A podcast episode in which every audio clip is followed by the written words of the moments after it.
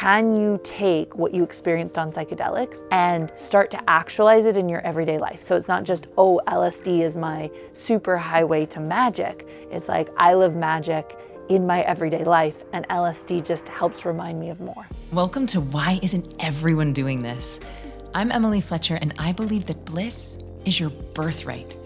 That's why I'm calling on my world class network to uncover the most potent, spine tingling, even taboo healing modalities, all so you can reclaim your bliss. Let's do this. Hi, sweet friends, and welcome to a very different and a very special episode of Why Isn't Everyone Doing This? And today, as you can see, again, we are not in our regularly scheduled studio. we are in an adorable hotel in Athens, Greece. We have just returned from the island of Crete, which is just south of Greece. It is a part of Greece. And I'm here with my dear friend, the amazing, the irreparable. Is that right? That's not right. Irreplaceable. like you can't imitate you. Yeah, irreplaceable, in, inimitable. Inimitable. Maybe. Great. We'll go with that. the one and only Layla Martin. So, this is part three of a four part series. So, I would highly recommend that you go back and watch part one, where we went to Eleusis, part two, where we went to Delphi Delphi and Pan's Cave. and Pan's Cave. So part one is on why isn't everyone doing this? Part two is on Layla's show, which is called This Tantric Life. And today is part three. And we're also going to do a part four because we packed a lot of life into this high priestess pilgrimage. We have done initiation after initiation, and there's been so much to share and to integrate. And today's episode is really about you. We are going to share the adventures that we had just yesterday, and we really want this episode to be more practical, more actionable for anyone who is feeling inspired by these stories, or for anyone who is ready to reclaim their own knowing of their own divinity through these beautiful, potent, powerful practices. We're going to give you some more 3D practical ways to get started. So, without further ado, welcome to the show, live from Athens, Greece, Layla Martin. Here we are. the cleaning people were leaving, and I was like, certainly they think we're about to film a porn. And I was like, if there's any hotel in the world that would celebrate that, it's this hotel because they actually have like naked photos and they celebrate partying. And I was like, yeah. Yeah, and they're so happy and kind. Yeah, and I'm actually just itching my mosquito bites because I got so many mosquito bites in Crete. Oh my god, I'm like covered. Well, so I think that's an interesting lead in because, you know, it's easy to look at us, oh, here we are in this pink bed with our nice robes, and we're on this European Grecian vacation, and all of that is true. And we are outrageously fortunate, outrageously privileged. I feel so grateful to have been on this journey with you. And it was not all sunshine and roses. Like we had to move through some darkness. We had to move through some challenges in order to reach the heights and the depths of the ecstasy that we accessed. And in my experience, that is a pretty reliable formula or pattern for most medicine journeys and even most sacred sexuality journeys. Like you usually come up against some sort of a wall. And if you have a guide or a shaman or a therapist or um, someone who's simply done it before, who's helping hold space for you, then I think it's much easier. And that's one of the things I want to talk about today. But before we do that, I want to just let everyone know. So, yesterday we were in the island of Crete, and the reason why we even went to Crete is, well, twofold. One, one of the first times Layla and I really ever dropped in, and I would talk about this a lot, but when I really like zoomed into your eyeballs, I felt like I was looking at a slideshow of all the many, many lives that we have lived together. Mm. And you clocked one of them, and I think you said we, we were high priestesses in Crete together. And everything in my body was like, yes, that feels true, that feels true. By the way, I did not know what a high priestess was or what Crete was, but it just felt like this gnosis, hilariously. It felt like this mm. deep physical knowing. And so it felt like like an imperative, like some sort of a dharmic imperative to go back to this island and to go with you. Mm. And so yesterday's journey, we started at a temple and a castle called Knossos. And what's interesting is that it's one of the only let's call it like sovereign towns, like not a kingdom, but really a queendom that was built around female leadership, where the high priestesses were not just being celebrated or counseled by the sovereigns, they were the sovereigns, right? Like they were the ones running the government. And, and the reason why that is of note, because y'all know, I think the soul has no gender. And the closer you get to God, the less gender matters. And yet, when you look at the 3D reality of our planet right now, it's less than 3% of government positions are held by women.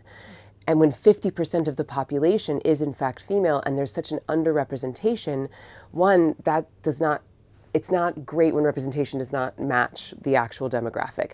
And two, you could make an argument that if there were more women in power, the environment would be in a much different state, the way that we treat our children would be much different, the way that um, finances are distributed around the planet would be very different, the way that we treat our elderly would be very different. And this has actually been proven. When we see more women in power, more women having more money, then they invest it back into the community, they invest it into the next generation, they invest it into agriculture and into children.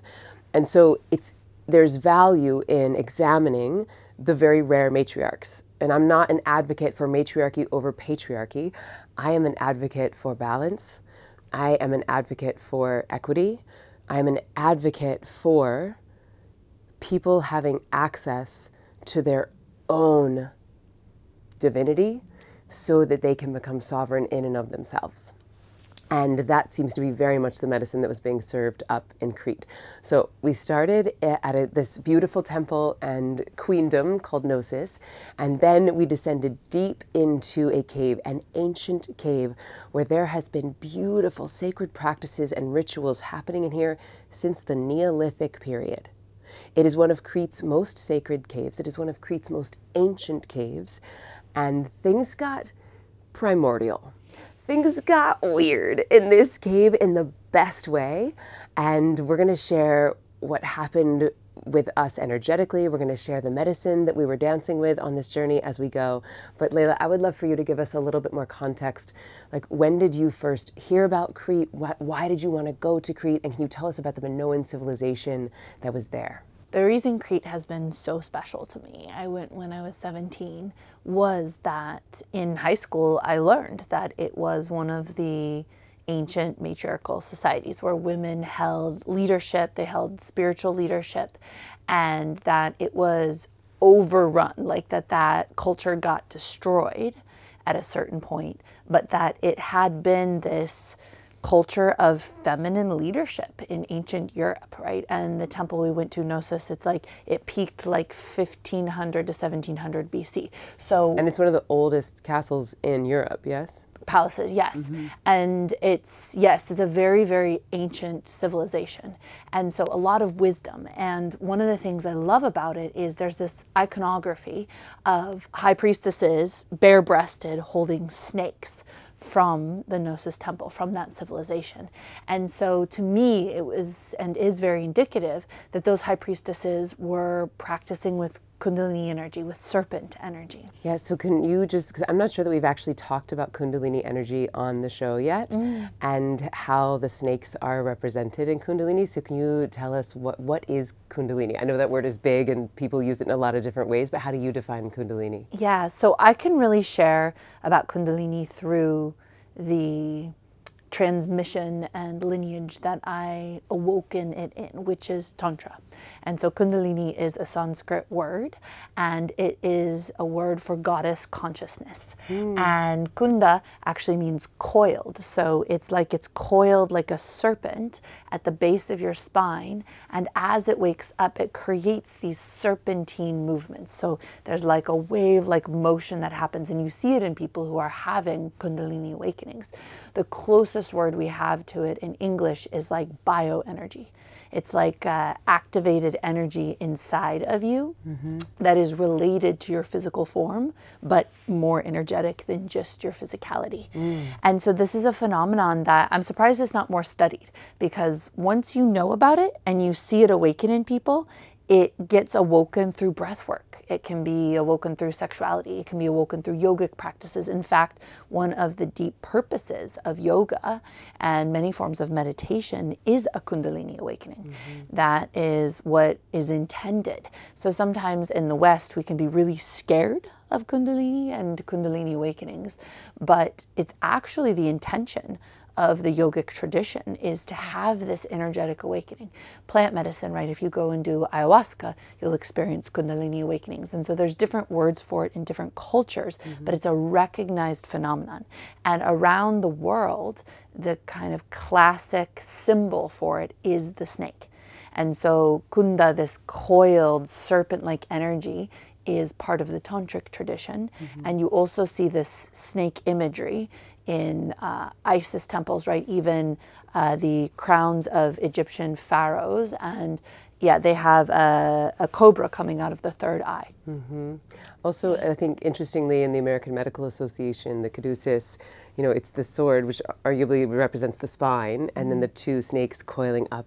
Also, it looks very much like a double helix of a DNA strand. Mm-hmm. So it's like this life force energy, the very thing that creates and animates all of humanity. Yes. And what it is, is it's actually embodied consciousness. So if you think about when you meditate, right, and we say you're awakening consciousness, like that's kind of the idea behind meditation. I'm becoming more conscious. And ultimately, when you meditate, you wake up to your true nature, which the closest word we have to that is usually consciousness. Like, I am consciousness itself, I am awareness itself.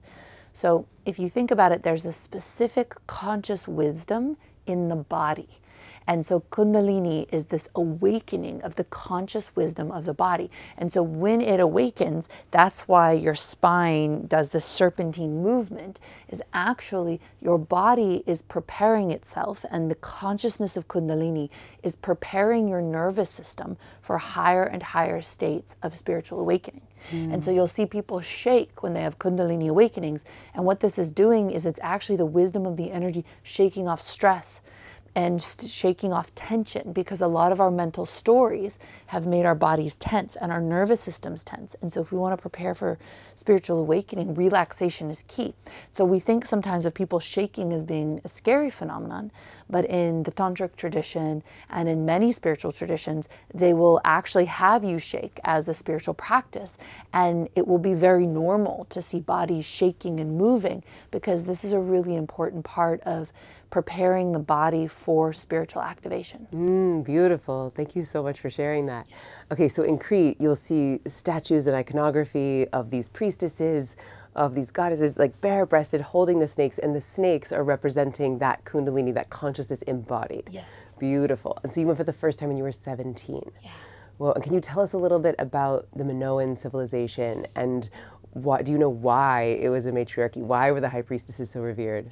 Well, what's fascinating is, you know, historians and anthropologists are really putting together the history of this.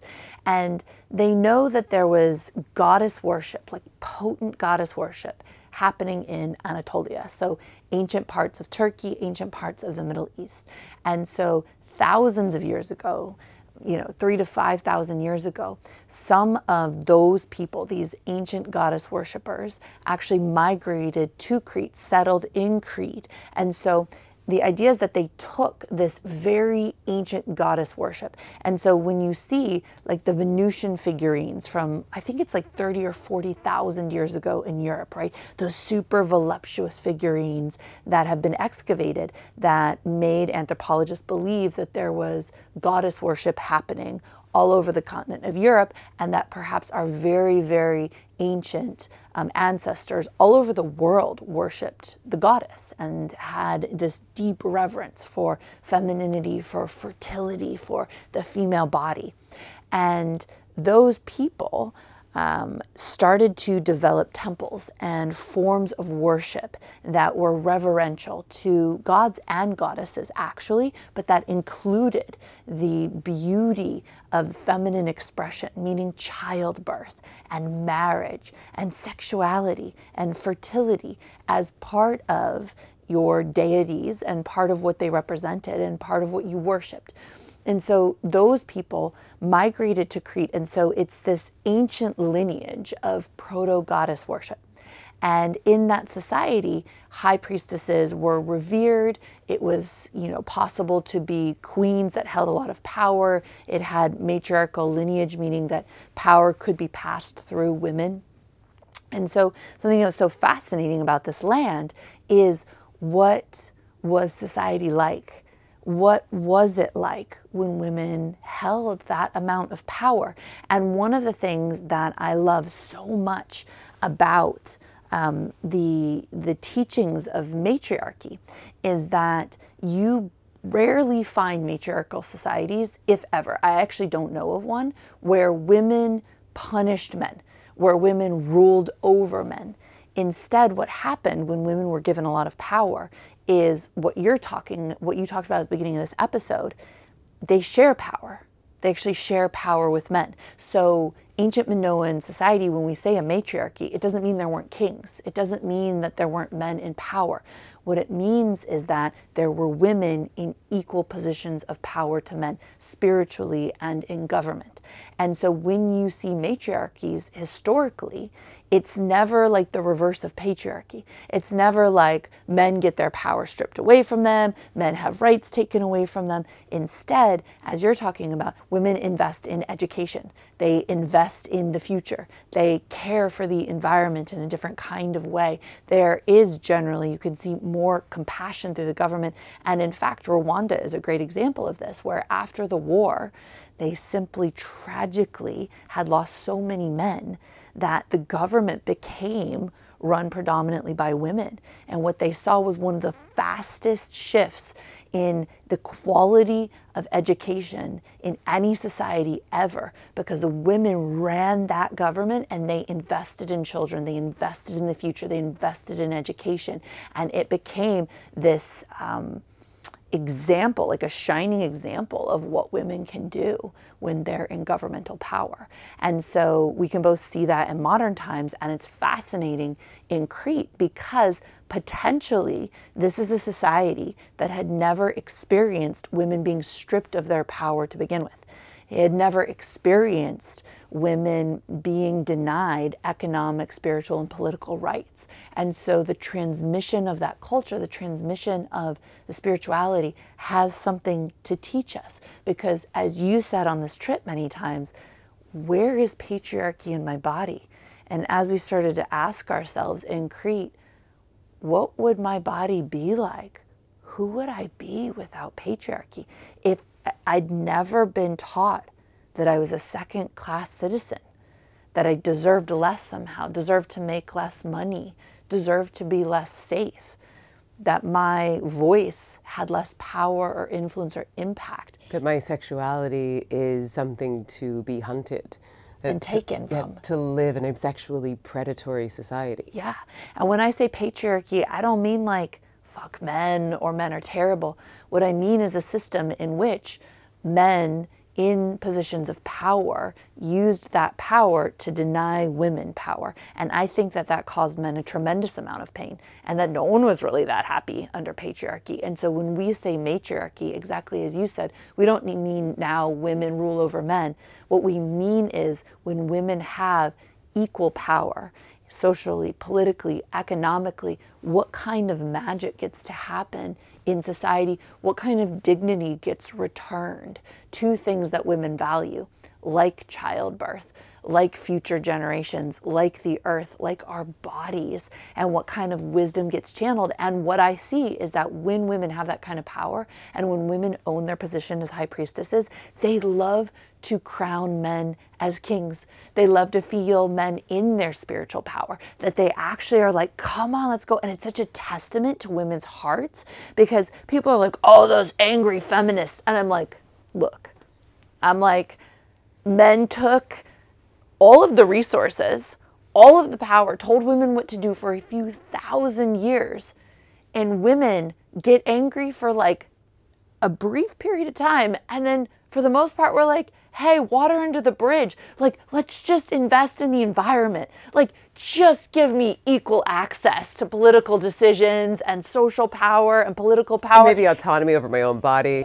Yeah, and let's like just move forward. And you're like, oh my God, women are amazing. it's I, I want to just bring up because it's it's striking a chord on race as well. Like I think I was watching a talk even from the 60s or 70s, and there was this white woman on stage addressing a group full of um, like middle-aged, mostly white people, and she said, "Okay, I have a question. Anyone in this room who would like to be treated how black people are treated in America, please stand up. Mm. No one stood up. Mm. Said, I don't think you understood the question. Any, any of you white people in this room who would like to be treated the way black people are treated in this country, please stand up. And no one stood up. And, and I think that part of this systemic white supremacy that we're swimming in, just like we're swimming in, you know, misogyny and patriarchy, there is a fear that if the people who have been oppressed come into power, mm. that the tables will turn, mm. right? Like I think that many part of this ongoing white supremacy and and racism is the fear that like mm. oh no if black people have equal power or all races who have been you know the victim of racism mm-hmm. come into power that they would do to us what we have done to them. Yeah. Right and i think i feel the same fear around oh if women come into power then they will take men's power away Right. and and we have to instead like well i guess we don't have to do anything but it seems like it would behoove us to create a model and to really hold the frequency of what it looks like mm-hmm. when there are people in power that equally represent the people who are on the planet. Yeah, absolutely. And, you know, look at Barack and Michelle Obama. You get grace and integrity and deep leadership because oftentimes, having come from a racist or misogynistic or homophobic system, it does engender, not always, but a certain kind of backbone, integrity, but also compassion for others.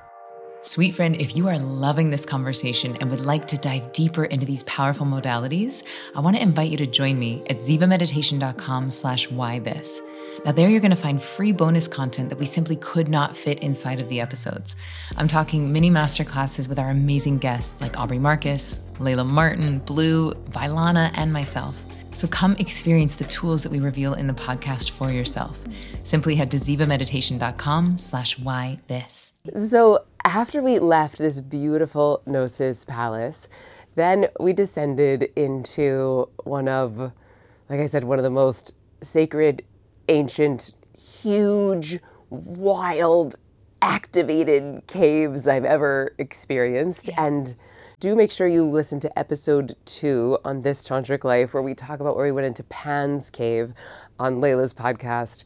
Um, so this was our this is our second journey into a cave Second cave. like why would we spend like a day of our vacation in a dark wet muddy cave like Yeah. that's that's probably weird for a lot of folks but i think it's important to note couple of things i noticed one i'll give my i'll give my sort of first impressions and Number I- one, we are weird. So we did spend our holiday in a dark, muddy cave. hundred percent. Even before we went, one of the someone in Athens was like, "Oh, Crete is where the weirdos are. You'll fit right in." Totally.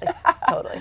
So as we were walking up, it, it there's a, a small opening of the cave, and then it opens wider and deeper and wider and deeper and wider and deeper, and it's so insular, and it does feel very womb-like. Mm-hmm. Like it does actually feel like you're going into the womb of the earth, mm. like this matrix point of the earth. And if you think about, you know, if we're not living in such a you know industrial society and you're living in the woods like to go into a cave you're you're safe from predators you're perhaps safe from other tribes. You know that no one if, if someone's guarding the front of the cave like you feel safe in there. So it might be a place you would go for childbirth or lovemaking or rituals or ceremonies. And when you go into this cave it feel it felt to me like another planet, like another universe, and simultaneously so deeply of earth energy. And y'all, we get there, and Layla is like for sure, like at least half goat. She's just like traversing these slippery, wet, muddy rocks as if she's lived here for thousands of years. Meanwhile, I'm like butt sliding down the slidey rocks and really taking my time. Uh, but it was fascinating watching you traverse the rocks. But can you tell us a little bit about what you know about what's been happening in these caves for thousands of years and why did you want to spend a whole day of your vacation in a cave? So a long, long time ago, I was reading this book on the Mediterranean, and it talked about how in Europe, high priestesses held their rituals in caves. And like you're saying, it didn't make sense to me back then as a modern person. I was like, why would you choose a cave? Because we think of caves as like dark, scary bats, cave spiders, because there are cave spiders. I ran into a giant cave spider in the cave. And, you know, we think of it as like, you know, damp and, and creepy. And there is an element to that. And, you know, when we were in the cave, as you're saying, we got to see it through a different lens of ancient people of, oh, it would have felt so safe. Because if you were out in the forest, someone could come from any direction, an animal, a different tribe, anything like that. So caves are where women would go to birth.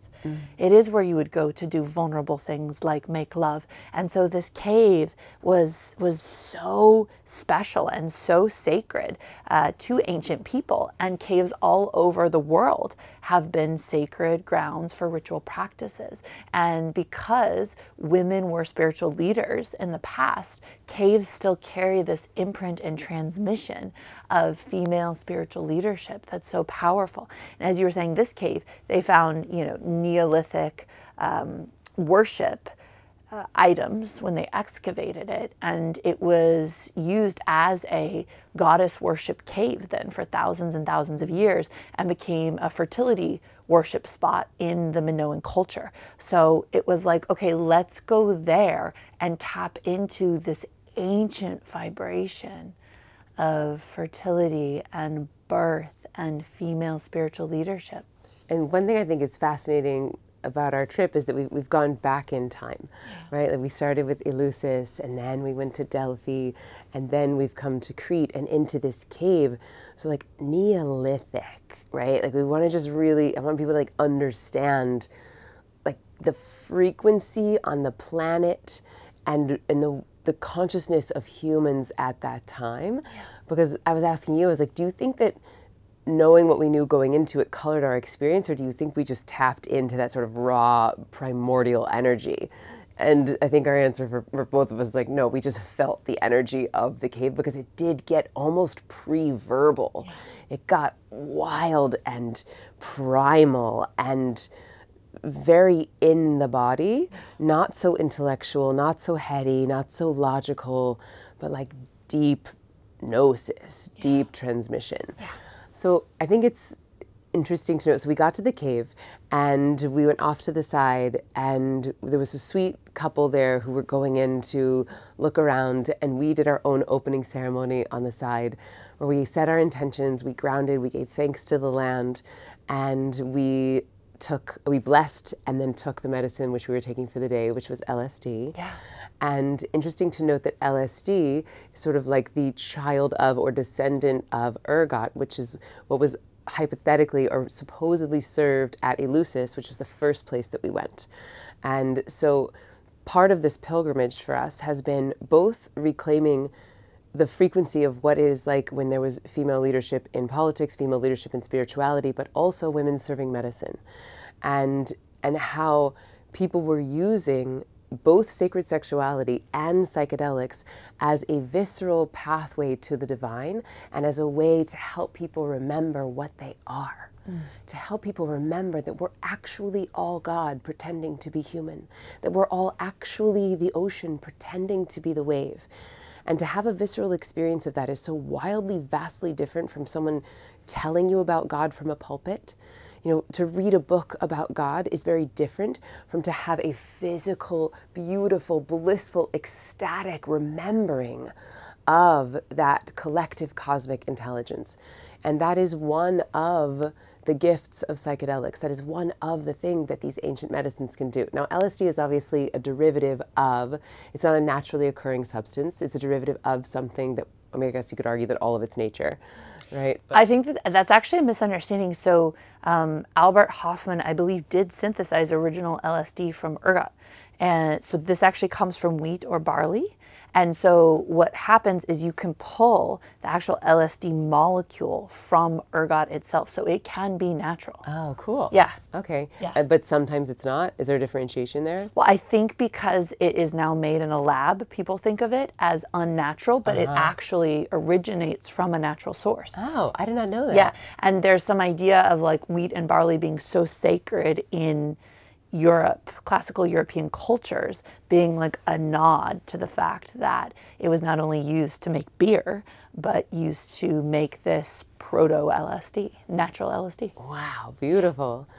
So, so we did our blessing, we set our intention, we took the medicine, and it takes a little while, like 15 to 45 ish minutes before it really starts to take effect and shift your lens of perception, shift your consciousness. And so our, our sweet couple of friends left and we had our yoga mats because we didn't really know where we were going to land. And the woman looked at us, she said, Are you going to do some yoga? And we said, No, more um, ceremony. And she's like, uh, Oh, for the goddess. She said, One for the goddess. One for the goddess. and so they left and we, we descended down. And Layla, again, part goat, really starts like, just like deep into the cave, she's gone. I don't know where she is. Like, that's how big this cave is. I don't even know where she's gone. And then, about it felt like a hundred, but probably 20 to 30 Italian tourists started coming in. And we're really looking for like some private, secret, sacred, goddess, weird ritual time. And as the medicine's just starting to hit me, and it's starting to get cold and damp and slippery, and something you should know about me I am not half goat. I don't know. I think I become like part duck in there or something. And I just basically for, forget how to walk on slippery rocks. They feel very scary to me. And so my nervous system actually gets pretty freaked out as I'm descending the cave by myself, feeling nervous that I might fall. And it's it's deep and big and vast. And I've lost Layla. And now I'm being surrounded by men who are yelling in a language that I don't understand. And they're on walkie talkies and they're taking pictures. And so my nervous system gets really upregulated. And finally, I was like, Layla, Layla. And I heard her voice, but she seemed like a lifetime away. And finally, I got to her. And I finally sat down and I just started weeping, crying. because I think it was, again, when you go into these beautiful ecstatic portals, there's usually something that needs to be cleared. Similar, to what you said in the Kundalini awakening, the body wants to shake off that stress yeah. to make space for the outrageous ecstasy, for the actual frequency of God to pour into your body. Yeah. And so I just sat down and had a good cry, and you were so beautiful. You just held me and loved me through my cry. And and then we found our spot. We're like, okay, where do we want to be? And let's pause here mm-hmm. and say that this is advanced psychedelics.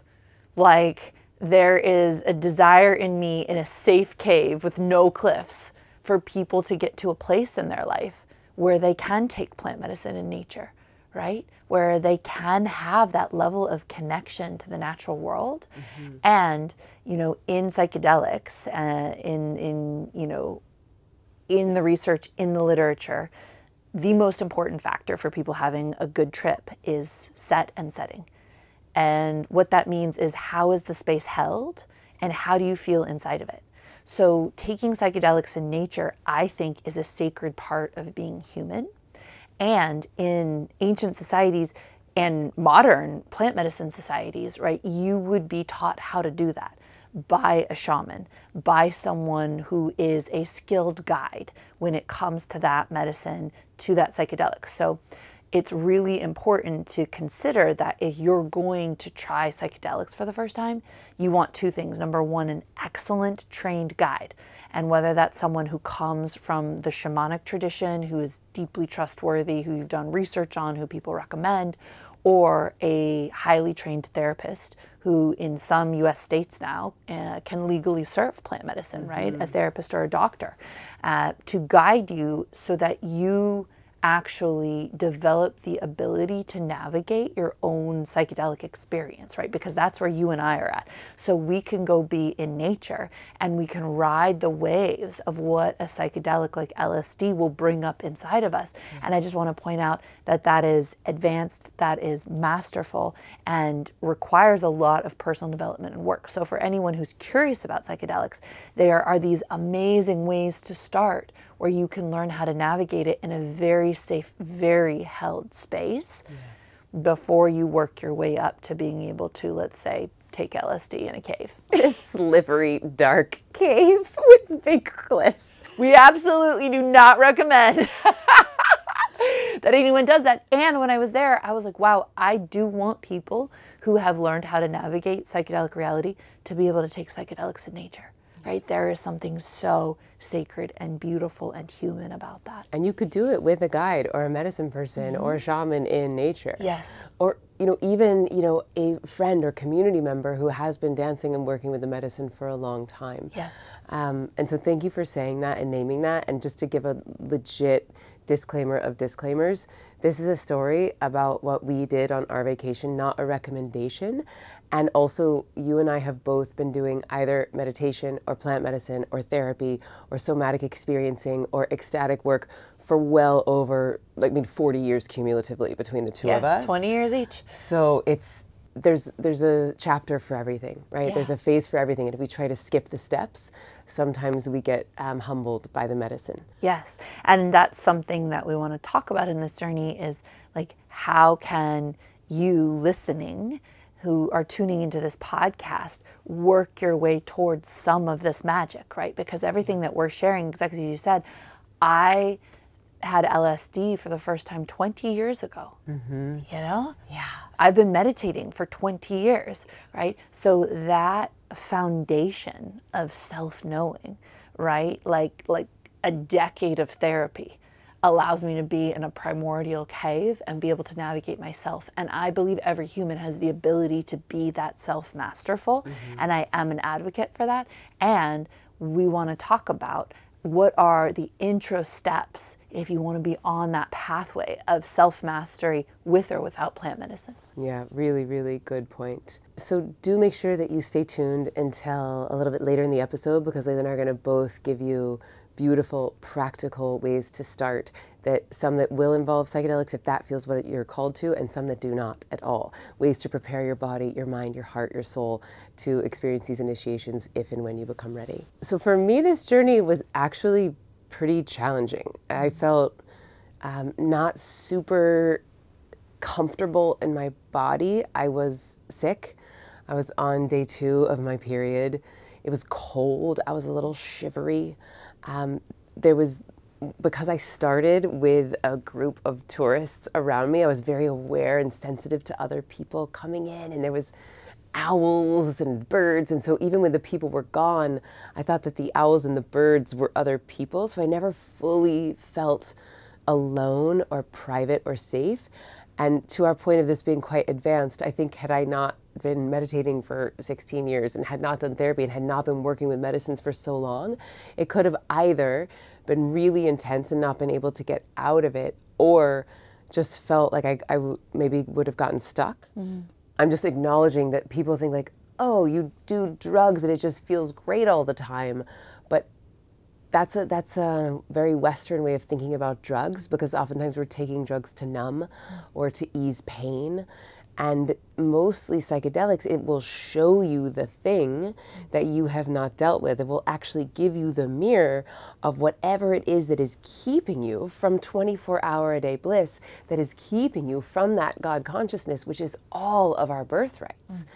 And so for me, it was, I mean, obviously, we sometimes get sick. Periods are a monthly thing for women who are, you know, in their menses stage of life.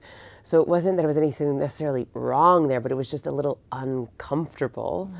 And so for me, it felt like, how do I find the joy in each moment? How do I come into the present of each moment? And the thing I felt like sharing was just how hilarious it was. Like, even though it was uncomfortable, like how much we laughed and how it wasn't even silly. It actually felt like very cosmic humor. And I love that quote of like, why is God laughing? Oh, because she's in on the joke. Mm-hmm. Right? Like, there is a great cosmic joke when you start to dance with unity consciousness itself. Mm. And and even despite my sort of like oh rocky icky start still i was able to access hours and hours of laughter and beautiful ecstatic transmissions between you and i where it felt like when we were in deep unison that their antennas were merging and like our roots were going deep into the earth and like a funnel opened and just rivers of divine intelligence in all directions flowing through us. And it was so wildly beautiful. And then at the end, so you were so smart. Like you knew exactly what time we should have called our driver. and he came a little earlier than we would have loved. And so we hear this man, hello? Hello? And and we weren't ready to come out of a cave. Like no one was really ready to see us in society. We were not ready. We had fully disintegrated into the all into the abyss of everything. And so we made a choice of like, okay, we're going to stay in this. We're going to pay this person extra. We're going to text them when we get up. And I really want to honor us for that because it would have been easy to slip into like, oh, let's be a good girl. Let's be on time. Let's be responsible. I should. And we both made the choice of like, no, we came here for this. Mm. Like, this transmission is not complete. Mm. There is more that wants to happen here. Mm. And I was really proud of us really owning that. Yeah. But I'd love for if you would share with folks like what felt like your journey or your learning or anything that you had to face in the cave. So once we had descended, because we really went into like the belly of the cave, like it was a deep, huge cave. I would say it was like the stories I'd been told about myself. Like I have to look pretty, I have to be nice, I have to care about things that maybe I don't care about, right? It just started to like melt. That's it literally felt like it was melting. Mm-hmm. And I could feel myself belonging to the earth. Like I felt animal, but in a really beautiful way, like instinctive and alive and sharp in my senses, mm-hmm. you know? And uh, as that melted and melted, there was like this primordial, which like very ancient, like before language, goodness in my body. And I was feeling, you know, I said, like, what was it like to be spiritual before there was spiritual? And you asked me what I meant when I said that. And I was like, what it felt like when spiritual wasn't this separate thing. Like, you just were, you know, you just experienced energy, you just experienced divine states of rapture or connection. Mm-hmm. And it wasn't a whole story of this religion and that religion and this war and this book and this right and this wrong and this heaven and this hell. It just was. So I was feeling that. I also asked you at some point, like, I, I mentioned something before right and wrong, right? Just this like beingness. Yeah, and I want to just name that exactly because that felt like really powerful medicine for me, and I'd love to gift that sentence to everyone listening to this right now. You asked me the question that can you imagine what it was like before right and wrong, before good and bad? Yeah.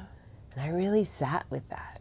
Like, at what point in my Emily Fletcher individuality psyche did I ingest the idea of right and wrong? Mm-hmm. When in our culture did we start to think of things as good or bad? And for years I've always loved the Shakespeare quote nothing is either good or bad, but thinking makes it so. Mm-hmm. In the Vedas, there's no such thing as right or wrong, there's just creation, maintenance, and destruction. Mm-hmm. And so these ideas very much resonate with me, but it felt like a deeper, more primal, more ancient knowing of that in that cave, where it was like, you are goodness because you exist. Mm.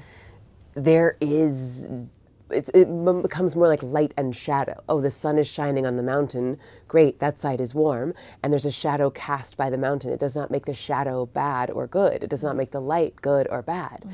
And so, like, that really resonated in my cells yesterday. Who were you before right and wrong? Who were you before patriarchy? And that also brought up something that blew my mind last night that we were talking about at dinner is this idea of mono mind. Mm. So I've been getting really deep into internal family systems lately, which is a type of therapy um, where it's almost like healthy multiple personality disorder. It's like healthy bifurcation of your persona. So instead of thinking that I have a mono mind, one mind, I am angry, I am sad, I am good, I am bad, that instead you start to look at all the parts of you. Well, there's a part of me that's sad. There's a mm. part of me that's angry. There's a part of me that's scared. There's a part of me that's jealous. There's a part of me that's proud. And and I, last night I said I said to you at dinner, do you think that when we practice monotheistic religions, mm-hmm. where we have one God whose basic job, as we're taught in Sunday school, is to judge us as good or bad. Drugs are bad, sex is bad, money is good, power is good. Mm-hmm. If you have a monotheistic religion with one God and you're relationship with your own brain as a mono mind I am good, I am weak, I am strong it felt like we really forgot the parts work mm. of naming the little the parts of ourselves and i was likening that back to the times where we had multiple deities mm. where we had different anthropomorphizations of the divine where we had you know lakshmi representing abundance or parvati representing music or shiva representing the destroyer of irrelevance or whatever pantheon you want to look at I think there's something too, and something I really want to explore. If your version of God is parts, there's many parts of the divine. How would that change our relationship with ourselves if we could really honor and name and celebrate the different parts of our own psyche? So, anything else you want to share about your cave experience before we go on to give people some ways that they can get started and, and prepare if this feels charming? Just a final piece is that I think when people think before good and bad and right and wrong, that would mean that we just all did horrible, fucked up shit. And I think what's missing in that is this sense of our own wholeness, our own aliveness, our own heart. And it's like understanding impact and taking responsibility, but without everyone else telling you how you should be, telling you what will happen to you if you don't behave like this or that. It's like a time when your own navigation system is more online. You're less controlled and more alive. Yeah, it feels like in there's schools of thought in child rearing where you're teaching your child to either be externally motivated or internally motivated. And so, like, rewards and punishments is an external motivation, it's extrinsic. Oh, if I eat my vegetables, I'll get the cookie. If I get good grades, I get the bike. Versus teaching kids to keep coming home to themselves. And, like, oh, I eat, I feel better when I eat vegetables. I'm proud of myself when I make good grades. And that feels quite similar to me of like, am I looking outside? And, and when we were asking, we were having the conversation about if we were to like look at the net effect of let's say monotheistic doctrine religions net effect net positive net negative. Mm. And if you just sort of try it on as a thought experiment if we extracted monotheistic dogma from the planet i think the fear is that we would have this like anarchist rape murderous robbing society. Mm. And you said what a what a dismal view of the human psyche, of the human condition, mm. right? And, and I think what this religion that has no name, mm. a society where people are sovereign, where people are liberated, where people do remember that they are God, mm. seems that your hypothesis is that actually there's an inherent goodness, there's an inherent compassion, there's inherent generosity. By and large, right? There are some humans where that is not the case, but we forget how good the vast majority of us actually are just inherently. Mm, beautiful. Mm. So, if you were going to guide someone who's listening to this, who's perhaps never done plant medicine, is interested in starting, what would you recommend as, as some first steps to prepare their body, their minds, their souls? Well, as you and I have been talking, right? Like some level of self connected practice is so important, right? And to have a foundation of being able to navigate yourself. So, whether that's a meditation practice, whether that's being in therapy. So, having a practice where you're sober and you navigate challenging things inside of you. So, doing internal family systems with a therapist, doing breath work, having a strong yoga practice, right? All of that teaches you to not only connect with yourself, but to learn how to love and hold yourself when things are challenging. Mm-hmm. And this creates an underlying foundation of inner strength that we all deserve to have, that I think is actually natural to humanity. But if we're not taught it, we have to learn it nowadays. So, having a practice like that, because that helps you navigate so deeply. And then, if you want to take psychedelics, finding a trustworthy guide, right? Someone who comes recommended, someone who has a strong history. Like, don't just haul off and do mushrooms with, like, you know, your local hippie or whatever, or like your local, like, new life coach who's like here to now coach the coaches. Like, really, like, does the person have experience? Have they been doing it for a long period of time? Ask them lots of questions. It's a deep and important role that that guide has, whether they come from traditional indigenous societies that are serving plant medicine, you still want to make sure that shaman is trustworthy, mm-hmm. or they are a um, therapist who's been trained and certified to do plant medicine ceremonies or ketamine um, sessions uh, and ketamine assisted therapy. Really do the research. Mm-hmm. Really ask the questions mm-hmm. and make sure not only is this person trustworthy, but do you feel safe with them? Yeah. Is very important. Yeah, and it's a personal relationship, right? Like you're not going to marry every person you date. Mm-hmm. I think it's okay to date some therapists. It's okay to date some medicine people. Like just feel into it and trust your own intuition. Also, I just heard Lauren Taus saying, you know, just because someone's a therapist like she was basically encouraging therapists to do the medicine mm-hmm. because a lot of people who are certified and have the degree are now because it's so popular starting to serve medicine but they themselves have not done it mm. and so i think that even though they have a certification make sure that they have also worked with that medicine because mm. how could you guide someone down a road that you've never been on mm. and to understand like if you feel drawn to what we're articulating magical realms, high priestess activation, working with energy, to know that psychedelics are a powerful fast track to that, but that every spiritual practice will wake you up to that and that you can do it sober with your endogenous neurochemistry. And in fact, you should be doing that no matter what, even if you are doing a plant medicine journey.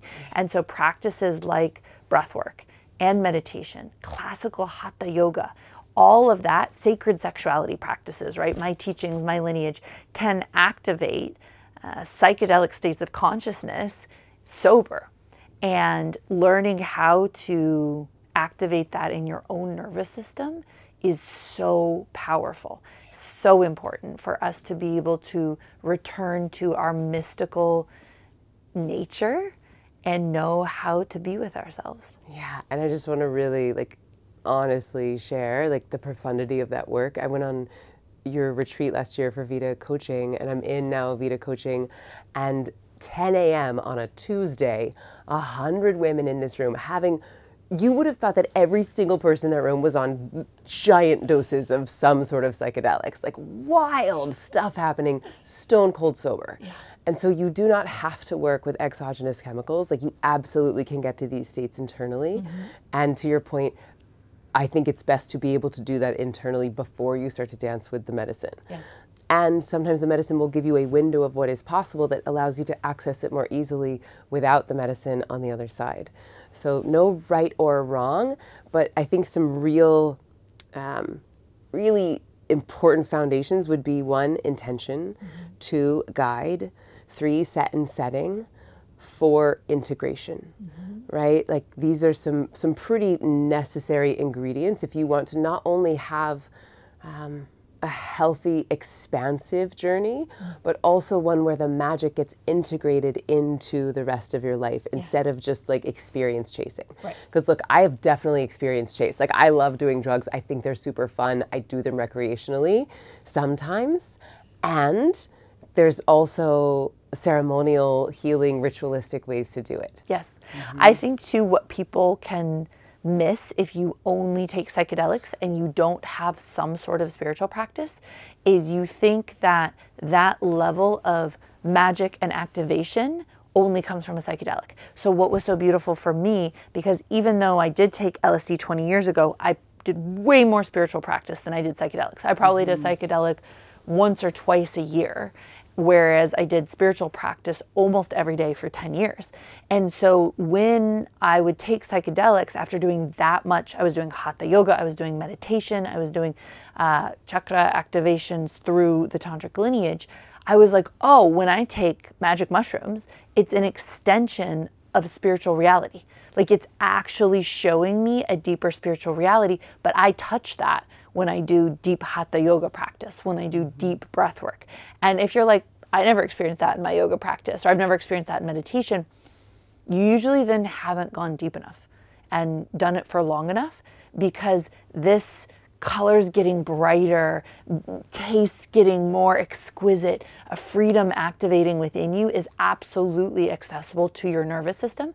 And the beauty of plant medicine is it can get you there very quickly. Mm-hmm. But if you don't learn how to do it sober and how to do it often, then you won't be able to tie it into your everyday life. And I think that's what people mean by integration is can you take what you experienced on psychedelics and start to actualize it in your everyday life. Live that magic, live that freedom, live that connection to the divine. And so, a regular spiritual practice and someone who helps you integrate the experience will help you do that. So, it's not just, oh, LSD is my super highway to magic. It's like, I live magic in my everyday life, and LSD just helps remind me of more. Yeah, thank you so much for articulating that. And I think if we go back to the original impetus for this High Priestess pilgrimage, and one of the things that we got as the transmission in Eleusis was that these medicine women, these priestesses, were so dedicated to helping people remember the truth of who they were, the truth of who they are, the religion that has no name,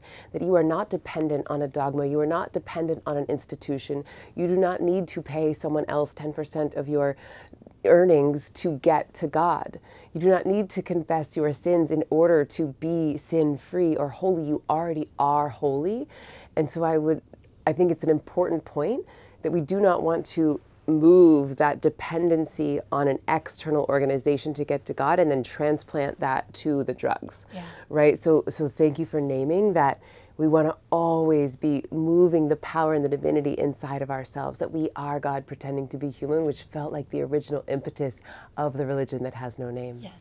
And where my healing has been, right? Because I was so dedicated to teaching people how to get to these magical states of consciousness and energy awakening sober. Like that was a huge part and has been a huge part of me as a teacher. But there was a bit of shaming of plant medicine, which can be part of the Eastern tradition. Certainly, every Tantra teacher I had looked down on people who took plant medicine, right? Yeah. And there can be this othering in those traditions of indigenous practices and indigenous teachings.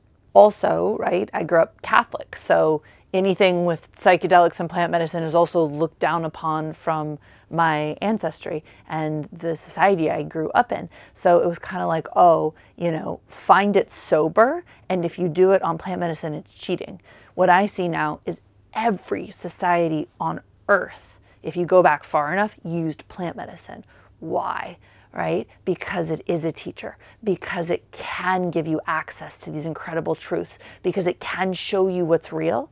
And every society on earth also had spiritual practices, teachings, and lineage that were done sober. You did both. And so, what I'm seeing now is the fastest, most integrated path actually includes both. Because sometimes I think if you do so much, spirituality without plant medicine, honestly, you can get a little rigid too. Mm. You know, you can get so certain and almost like dogmatic. And I think the plants and these psychedelics really teach us to play in this reality. They show us that it's mysterious and magical and fun, and yes. spirituality doesn't have to be so, so, like, you know, serious all the time.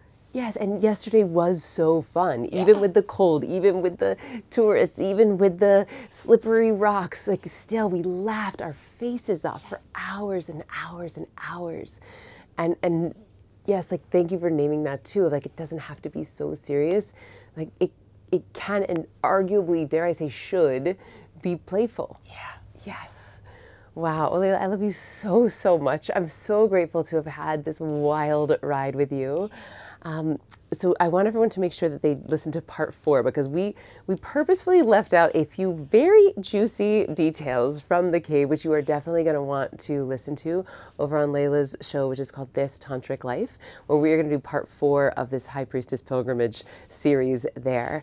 Also, I want to make sure that everyone checks out laylamartin.com, where you can learn more about Vita coaching, which is one of the most potent and powerful ways to access altered states of consciousness stone cold sober that I have ever come across.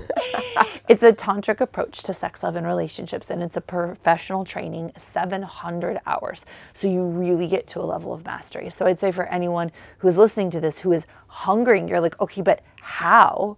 Right? This is a path. It's a life path. It's a methodology. It's a process. And so, one of the reasons why Vita Coaching is a year long plus program is so you can really immerse yourself in the practices. You can really understand the why of the teaching. So, if you're feeling that hunger and you're like, I still don't get it yet, that's often because a methodology is needed Yeah. to really follow a process and a practice so that you understand these teachings in your own body in such a powerful way and then you'll really get it. Yes, a hundred percent.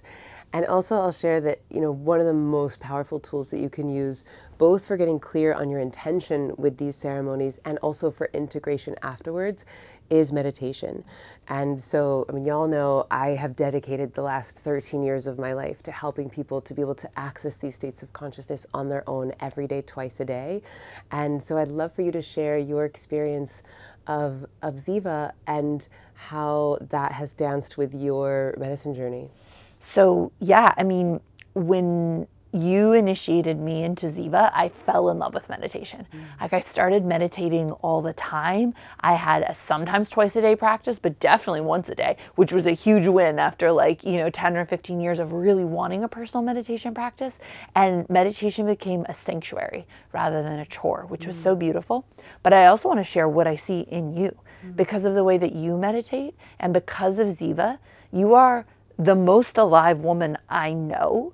You have such a joy in you. You can find the magic in any situation. I watch you navigate challenges with so much grace. You are like living every day.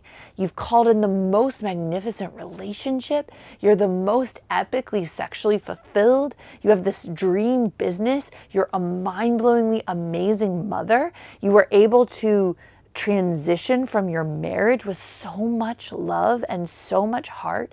And I really see that so much of that, and even what we were able to do on this journey, the depth of our friendship, the depth of your wildness, the depth of your safety, the depth of your permission, comes from your anchoring in Ziva meditation. And the fact that you do that twice a day, you're so dedicated to it, it has fundamentally transformed you as a human to be able to live a life of magic and abundance mm. and joy.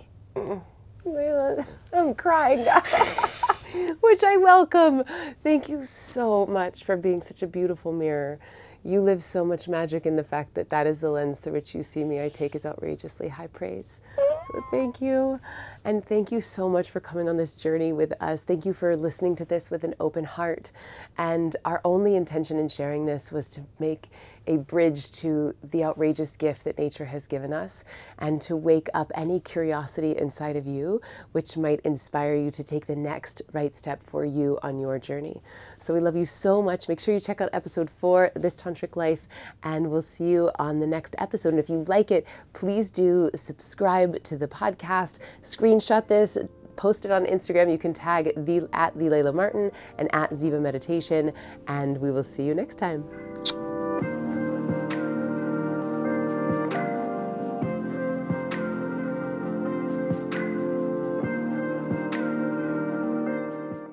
Cannot say it enough. I believe that bliss is your birthright. And the only thing keeping us from 24 hour a day bliss is stress. And so now I want to ask you what do you think happens if a whole group of people who all believe that bliss is our birthright come together to meditate and pray and eradicate the stress from our bodies? Well, let's find out. Because about every month, I do something called a bliss activation, and you are invited to join me and thousands of like minded people all around the globe for our next bliss activation. We will meditate, we will answer questions, we will do hot seat coaching, we will breathe, we will put our attention on that which we want to grow, which is our bliss, and yes, the bliss of the collective. So if this sounds like it is right up your alley, go to zivameditation.com slash activate. That is Z-I-V-A meditation.com slash activate. Join me and amazing like-minded people from around the world to activate the bliss that is your birthright. And this is totally free. This is my gift to you. Go to zivameditation.com slash activate.